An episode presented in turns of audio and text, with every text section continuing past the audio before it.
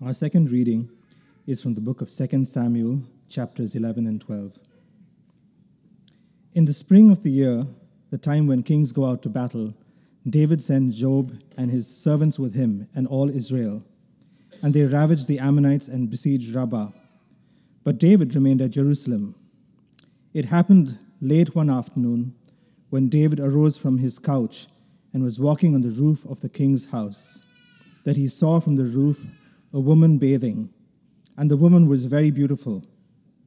And David sent and inquired about the woman, and one said, Is not this Bathsheba, the daughter of Eliam, the wife of Uriah the Hittite? So David sent messengers and took her, and she came to him, and he lay with her. Now she had been purifying herself from her uncleanness. Then she returned to her house. And the woman conceived, and she sent word to David and said, I am pregnant. David wrote a letter to Joab and sent it by the hand of Uriah. In the letter, he wrote, Set Uriah in the forefront of the hardest fighting, and then draw back from him, that he may be struck down and die. And as Joab was besieging the city, he assigned Uriah to the place where he knew there were valiant men. And the men of the city came out and fought with Joab, and some of the servants of David among the people fell. Uriah the Hittite also died. When the wife of Uriah heard that Uriah, her husband, was dead, she lamented over her husband. And when the mourning was over, David sent and brought her to his house, and she became his wife and bore him a son. But the thing that David had done displeased the Lord. And the Lord sent Nathan to David. He came to him and said to him, There were two men in a certain city the one rich and the other poor. The rich man had very many flocks and herds, but the poor man had nothing but one little ewe lamb, which he had bought. And he brought it up, and it grew up with him and with his children, and it used to eat of his morsel and drink from his cup, and lie in his arms, and it was like a daughter to him. Now there came a traveler to the rich man, and he was unwilling to take one of his own flock or herd to prepare for the guest who had come to him. But he took the poor man's lamb and prepared it for the man who had come to him. Then David's anger was greatly kindled against the man, and he said to Nathan, As the Lord lives, the man who has done this deserves to die, and he shall restore the lamb fourfold because he did this thing, and because he had no pity. Nathan said to David, You are the man. Thus says the Lord, the God of Israel I anointed you king over Israel, and I delivered you out of the hand of Saul, and I gave you your master's house and your master's wives into your arms, and I gave you the house of Israel and of Judah. And if this were too little, I would add to you as much more. Why have you despised the word of the Lord to do what is evil in his sight? You have struck down Uriah the Hittite with the sword and have taken his wife to be your wife, and have killed him with the sword of the Ammonites. David said to Nathan, I have sinned against the Lord. And Nathan said to David, The Lord also has put away your sin. You shall not die. Nevertheless, because by this deed you have utterly scorned the Lord, the child who is born to you shall die. Then Nathan went to his house and the Lord afflicted the child that Uriah's wife bore to David, and he became sick. David therefore sought God on behalf of the child. And David fasted and went in and lay all night on the ground. And the elders of his house stood beside him to raise him from the ground. But he would not, nor did he eat food with them. On the seventh day, the child died. Then David comforted his wife Bathsheba and went into her and lay with her and she bore a son, and he called his name Solomon, and the Lord loved him. The word of the Lord. Five years ago today, Christ Church Vienna started. We started at an elementary school cafetorium with food pictures on the wall, and we've graduated to a saloon being built in our backyard. It is a great thing to celebrate and to stop and think about how we started off with this vision of being a gospel driven, externally focused, extended family, Anglican mission for Vienna, Virginia. And, and we have birthed the church. We've seen a lot of joys and celebrations and a lot of sorrow and a lot of tears. We've seen people grow in their faith and come to faith in Jesus Christ. And it's always good to stop and be grateful.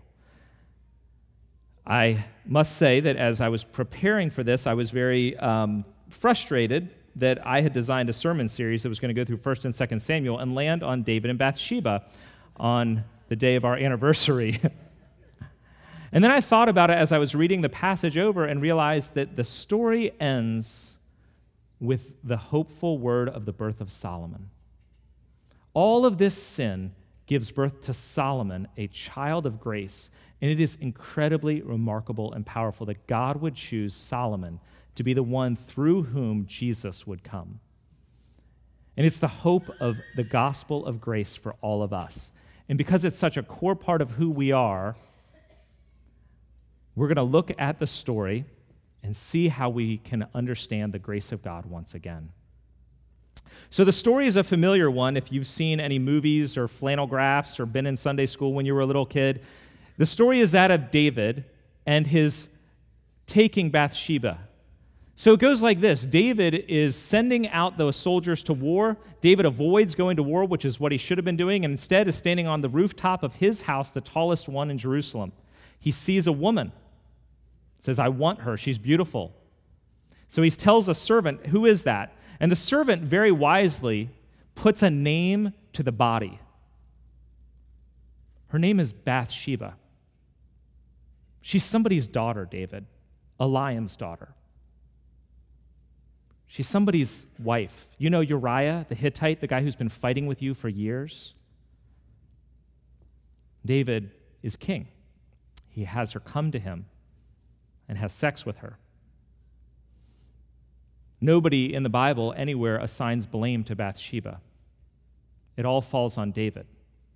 And I think we're supposed to see that, in part because David is a first century, or a previous, before the first century, ancient Near Eastern king who had total authority to do whatever he wanted to anyone.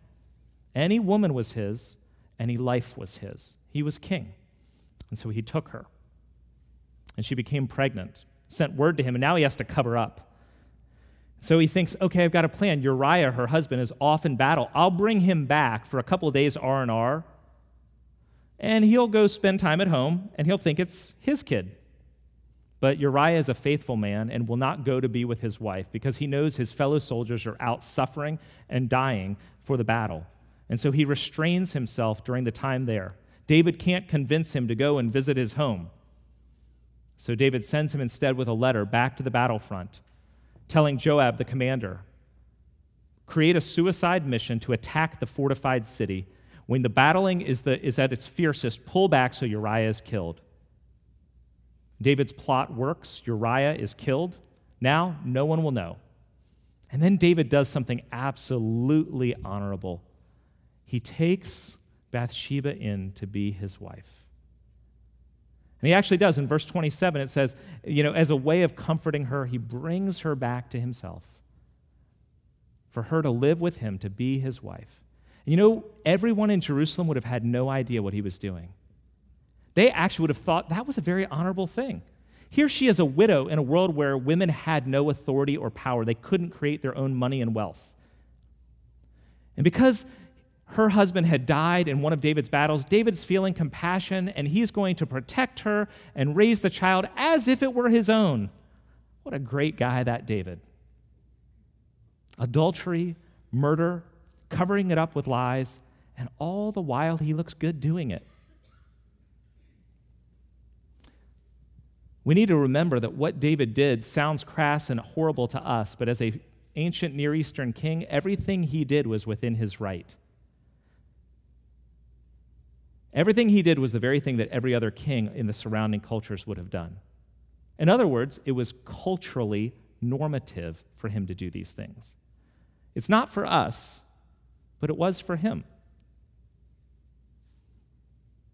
But it is never about what you want or even what the cultural defines.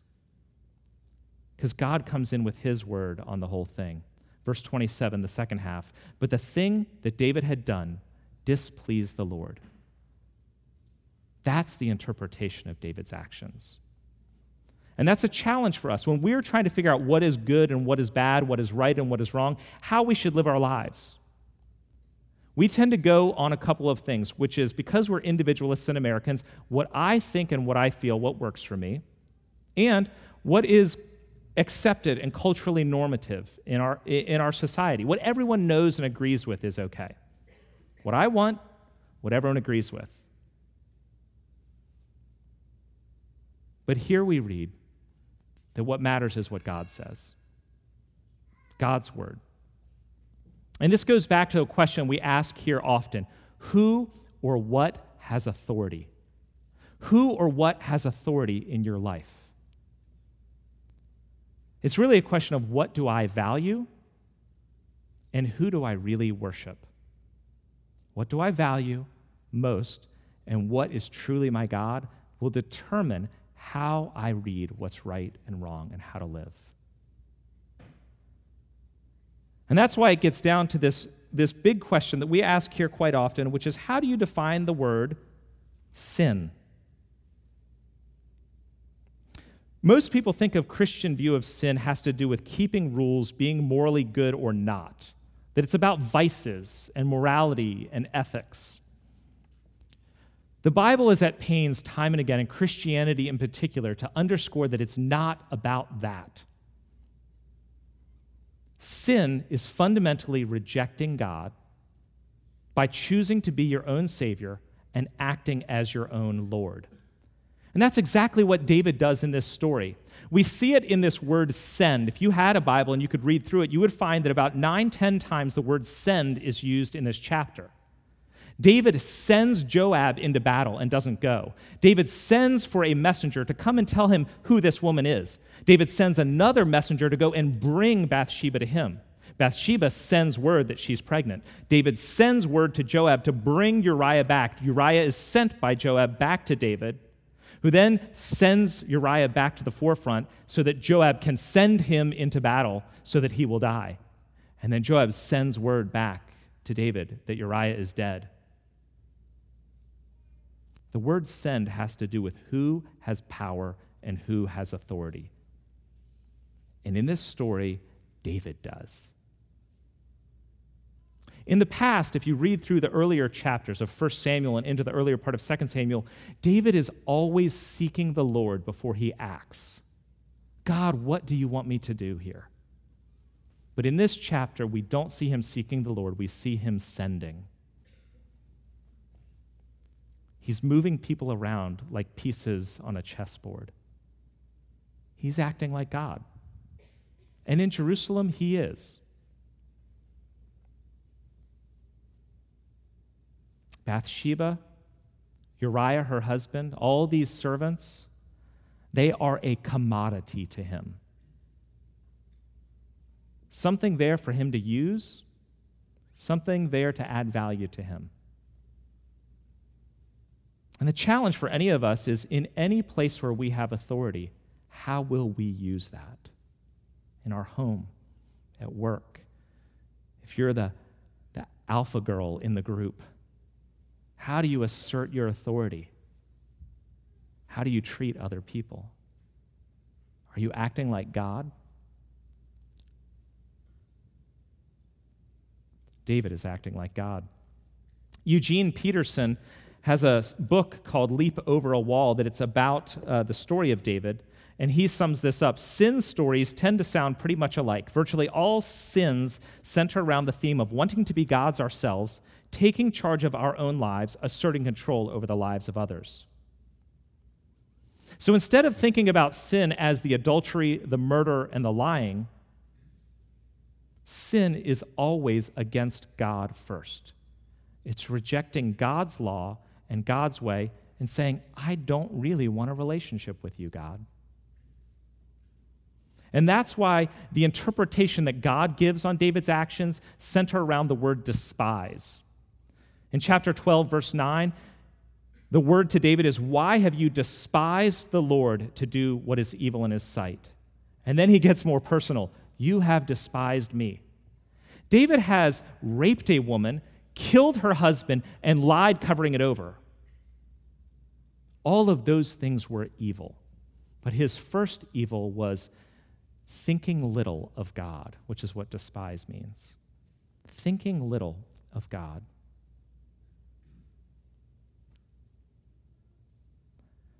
Peterson once again says this the basic foundation of our humanity is God. We are created by, redeemed by, blessed by, loved by God. Sin is the denial or avoidance of that basic foundation of God. If this is true, that means there is no such thing as living agnostically. Agnostic means I don't really know, I'm not really sure. There's no such thing as living agnostically for any of us. Everyone is acting as a believer or an atheist at every moment of every day. In every thought, word, decision, action, I am either following God or I am rejecting and despising God. Pretty cheerful sermon for a celebration, isn't it? But why am I harping on this? Why is all this even important? We will not understand the gospel, and we will never see our need of Jesus, and we will never know God until we understand this definition of sin and apply it into our lives. You've got to realize Christianity is not, is not about being a better person. It's not about you getting over your vices. It's about understanding the depth of God's love for you, His grace to you. By recognizing the depth of your sin and rebellion against Him at every moment, and the great lengths that He went to, even to the cross, to forgive and redeem you of everything. David is acting like God and is steeped in sin and rebellion against God. But then the Lord starts sending. David sends, David sends, David sends. Then, chapter 12, verse 1, the Lord sent Nathan to David. Nathan was a prophet of God who, in chapter 7, which was talked about last week, in chapter 7 gave a prophecy of promise to David. David, the Lord is going to establish an everlasting covenant with you and your family. You will give birth to a son who will become king and Messiah, and his kingdom will reign forever. This was the promise that Nathan had given. So, whenever Nathan came, David was pretty excited. He always had good news. Well, this time, Nathan has a parable, but David isn't quite sure it's a parable because you see, David is the king, which means when somebody comes into him, it's often because he's sitting as judge. He is the supreme court in Jerusalem in that day and age. Nathan comes with a story of crime. A certain rich man had many flocks, and a certain poor man had one little lamb that he cared for like his own daughter.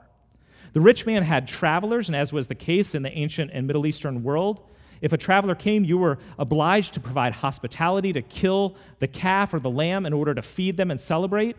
But instead of using one of his many flock, he went and took the one sheep that belonged to the poor man, slaughtered it, and fed his guests. David is absolutely enraged by this story. In verse 5 and 6 of chapter 12, we read Then David's anger was greatly kindled against the man, and he said to Nathan, As the Lord lives, the man who has done this deserves to die. And he shall restore the lamb fourfold because he did this thing and because he had no pity. The man who has done this, he deserves to die. Ooh, he probably regretted saying that. then comes the most damning and freeing words. The most damning and freeing words ever in Scripture. You are the man.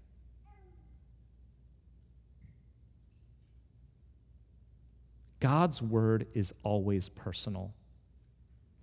The gospel is always God confronting you, dealing with your sin, giving himself to you. Eugene Peterson, last time I promised, said, This is the gospel. You are the man. You are the woman. The gospel is never about somebody else, it's always about you, about me. The gospel is never a truth in general, it's always a truth in specific. The gospel is never a commentary on ideas or culture or conditions. It's always about actual persons, actual pain, actual trouble, actual sin. You, me, who you are and what you've done, who I am and what I've done. Nearly every skeptic or agnostic that I have conversations about faith with use deflection questions. What about its theological conundrums, its ethical challenges, its the rationality of faith? But rarely is there earnest, honest seeking. Because if there was, they would realize the gospel gets personal pretty quick. Look, I do believe the gospel is reasonable, plausible, and has total intellectual integrity. I'm glad to discuss that with you. But coming to faith, coming to faith is a lot more like falling in love. I mean, can you imagine? So, uh, Sarah and I started dating our last year in college, and I'd known her for a few years, but what if I had first approached her and said very rationally, Well, I've known you for about four years. You have good intellectual you know, uh, conversations with me, and, and I find you to be uh, a person of character, and furthermore, uh, you're not unattractive, and therefore, I think one plus two plus three plus four equals we should probably start dating. That's not how it happened. it's not how it happens. You're sort of quavery at first. You're nervous and excited. Over the course of years, you start adding up the reason, the plausibility, building the character case. But at first, you're just crumbled because it's incredibly personal. It's me that's shaken. If you want, if you're here as, an, as a skeptic, as an agnostic, you can actually spend the rest of your life avoiding God. It's not hard to do in America. You can deflect with hypotheticals. You can avoid showing up in a church. You can avoid these sorts of conversations. You can have your defense mechanisms up. But as the disciples found out, if you are earnestly seeking, Jesus will never settle for the impersonal. Who do you say that I am? That's what Jesus asks of every single person. Not what do most people say? What's the collective wisdom say? Who do you say that I am? He wants a relationship, He wants you. To David, he says, You are the man. And that's always true for each one of us. God is saying every single day, You are the woman. You are the man that I want. I know your sin. I want you to know your sin. And I want you to know my love for you. It's this wide.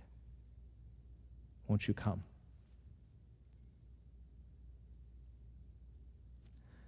David is confronted by truth. Nathan knows the truth. But you know what? David is an ancient Near Eastern king. He could kill Nathan, and no one would say a thing. It was his right to do what he did anyhow. Bathsheba, Uriah, they're his. He's the king. He could do what we do, which is hide or deny our sin, defend or blame shift, act as if God has no say on our lives. But instead, David confesses he comes totally clean. I have sinned against the Lord. He recognizes the starting place. I have sinned against the Lord. What would motivate him to confess when he actually didn't really need to in that culture? It's because he understood the nature of God. What keeps us from confessing is we rarely understand the nature of God. He understood that God is holy and is a judge, and there are standards that he applies to us. He is the authority. But he also understood that God is loving and merciful, abounding in steadfast love and forgiveness to everyone who will come to him. Look, the consequences of sin continue to fall on David and on his household, but the Lord forgives David and brings redemption by sheer grace. And that's our concluding verses where verse 24 when we read what happens after all the bad stuff has happened. Then David comforted his wife Bathsheba and went in to her and lay with her, and she bore a son, and he called his name Solomon, and the Lord loved him. You know what's amazing about this? David had many sons, sons by more legitimate wives. Yeah, multiple wives. And yet it was this son through whom God chose to fulfill his promise in 2 Samuel 7 that a son after him would be born who would be the Savior, the one to establish his eternal kingdom. Solomon became the greatest king as Israel had ever known, but even he wasn't the ultimate Messiah. He foreshadowed the true Son, Jesus Christ. Jesus, of course, was the true Son of David, the Messiah God, the eternal King. As Jesus walked the earth, he never despised the Father. And yet, as Isaiah 55 said, we, he was despised and rejected by men. And on the cross, he experienced the rejection of the Father that we deserve. On the cross, Jesus, the innocent, died for our sin in our place, so that any of us who confess our sin and put our trust in him will have eternal life. But again, I ask, why Solomon? Why the son born to David and Bathsheba? Matthew 1 6 is very explicit about it. In Matthew 1 6, we get the description of the genealogy of Jesus. Jesus, the son of David, the son of Abraham. And then it goes on down further. And Jesse, the father of David the king, and David was the father of Solomon by the wife of Uriah. In the very gospel that's saying Jesus is the one they bring out sin. This is the sort of stuff you don't make up if you're writing a first century historical document trying to convince everyone that the guy that they're talking about is the savior of the world. All of his lineage should be great and magnificent, and you hide all the bad stuff. But that's not the gospel. Because Solomon is chosen, and David is still chosen, not because David is right and good not because it is his, his right as king, but simply because of God's grace and mercy. Because God chose Solomon, because God chose David. And God chose to work through the brokenness of a family torn apart by sin upon sin, and a man willing to admit it and fall upon the mercies of God.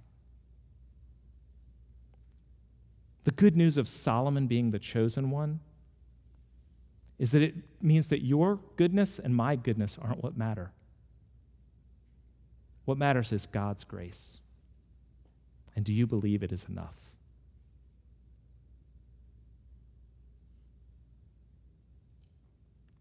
Martin Luther was fond of saying that we are simultaneously sinners and justified. I want you to think about that. The way that we tend to view David now, if you've been in church circles for a while, is we always talk about his, his bad side. Like, we, we always remember David and Bathsheba. But when you read the prophet Isaiah that cites David a lot, or anywhere in the New Testament, do you know that there's never a negative portrayal of David? He is talked about as the prophet of God. His words are, are authoritative, like the prophecies of God. He is seen as the Savior of God, by whom the Messiah would come. So much so that the blind man on the road to Jericho, when Jesus passes by, doesn't say, Hey, Savior, come and heal me. He says, Son of David, heal me. Because the word, the name Son of David, was associated with all of God's promises for healing and restoration and forgiveness for the nation. I do not think it was because the New Testament writers are trying to gloss over David's bad side. It's rather because they are seeing David from the perspective of God on this side of the cross. What do I mean? God no longer views David as an adulterer or a murderer. He views him as my chosen. If you want to live on the basis of your own goodness and badness, go ahead. It's much, much more freeing to recognize the depth of your sin and the even greater depths of his love. That's what Paul's getting at in Romans 7 and 8, when he declares, Wretched man that I am. Paul, the saint, the apostle, wretched man that I am. He recognizes the depths of his sin, and yet in the very next sentence, he says, There is no condemnation for those who are in Christ Jesus, verse 1. Then we are children of God, heirs of God, co heirs with Christ. And finally, nothing can separate us from the love of God that is in Christ Jesus our Lord. You and I are sinners who are also loved. You may be an adulterer in this room. You may be a thief. You may be a liar. You know your sin. Or you may just be somebody who struggles with a feeling of disgrace because of your struggles with sinfulness. But if your faith is in Jesus Christ, you are completely forgiven. And God sees you as holy and righteous as you ever will be in heaven. You may not feel it, but it is your reality. You are holy and loved by grace. What difference does this make? We talk about being a gospel driven externally focused, extended family, none of it is going to be possible for us moving forward if we are not rooted and driven by the grace of the gospel. Look, not only are we Americans, we're people who live in DC, which means we are performance driven people. We talk about this a bunch here. We're performance driven people always trying to succeed. We're always comparing and competing. And we do so in whatever area we turn to to find our worth and our identity. We're competing and performing and comparing in our grades, in how, how perfect and awesome our kids are, in our career successes, in the greatness of our vacations and restaurants that we post on Facebook, and how many people just like us. Whatever we value, we will uphold and desire to pursue in order to find our worth and our identity. And the problem is, it will drive us into superiority I'm better than, or at least better than some of them in these areas, or inferiority, especially if you're failing and struggling in areas that you think are really important to you. Only when the gospel of grace fully sets into your heart can you have the sort of humility and confidence that enables you to withstand and love. The gospel says, I am more sinful than I'm willing to admit and I'm more loved than I dare to imagine. That enables me to be incredibly humble and confident at the same time. And because it's all by grace, not my goodness, my successes should not lead to superiority because it's by grace. And my failures should not lead to despair because I can't lose what God has given me. If we are going to be extended family, externally focused, we need to believe that we are actually sinners, every one of us. Because only then can we have the humility to be open and vulnerable and real. Church should not look like a TV commercial where when you bite into food, nothing falls out and your teeth look perfectly clean even after the bite. You should not walk into here thinking everyone is a model. And maybe they are if they do. You should actually walk in here recognizing I'm a sinner and this is a room for sinners. It should be an ER, an AA meeting, a messy family. That's what a church should be. When you understand the grace, you can answer this question How do you react to somebody else's sin? Even hearing the story of David, I'd never do that. I mean, that was horrible stuff he did. Do you ever hear a story in the newspaper, read about a presidential candidate, and say, I'd never do that? That is religion and not the gospel. That's you saying, I am superior, I am better than, and I want to be measured on the basis of my goodness. You may choose to do that, but we're not going to do that here.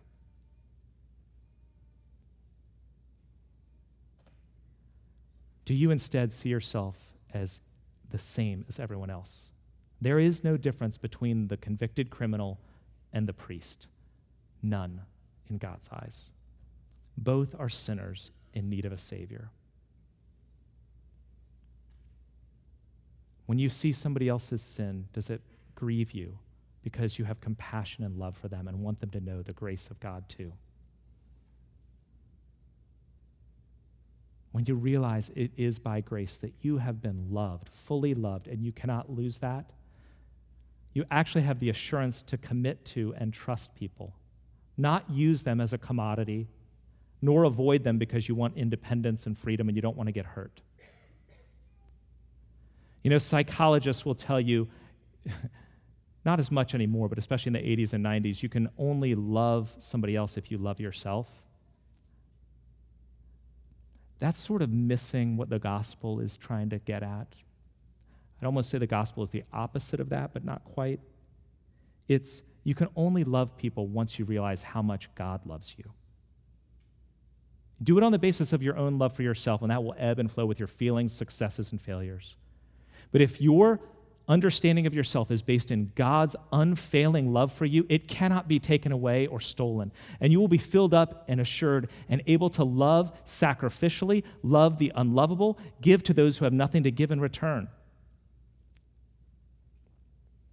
Only when your identity and worth are not based on your performance, but on Christ's. Look, people are looking for this. The world is not in need of another religion. This town doesn't even need another church per se. Instead, it's desperate for freedom from performance, to have hope when struggling and failing. It's desperate for forgiveness and for grace, for relationships filled with humility and honesty and love.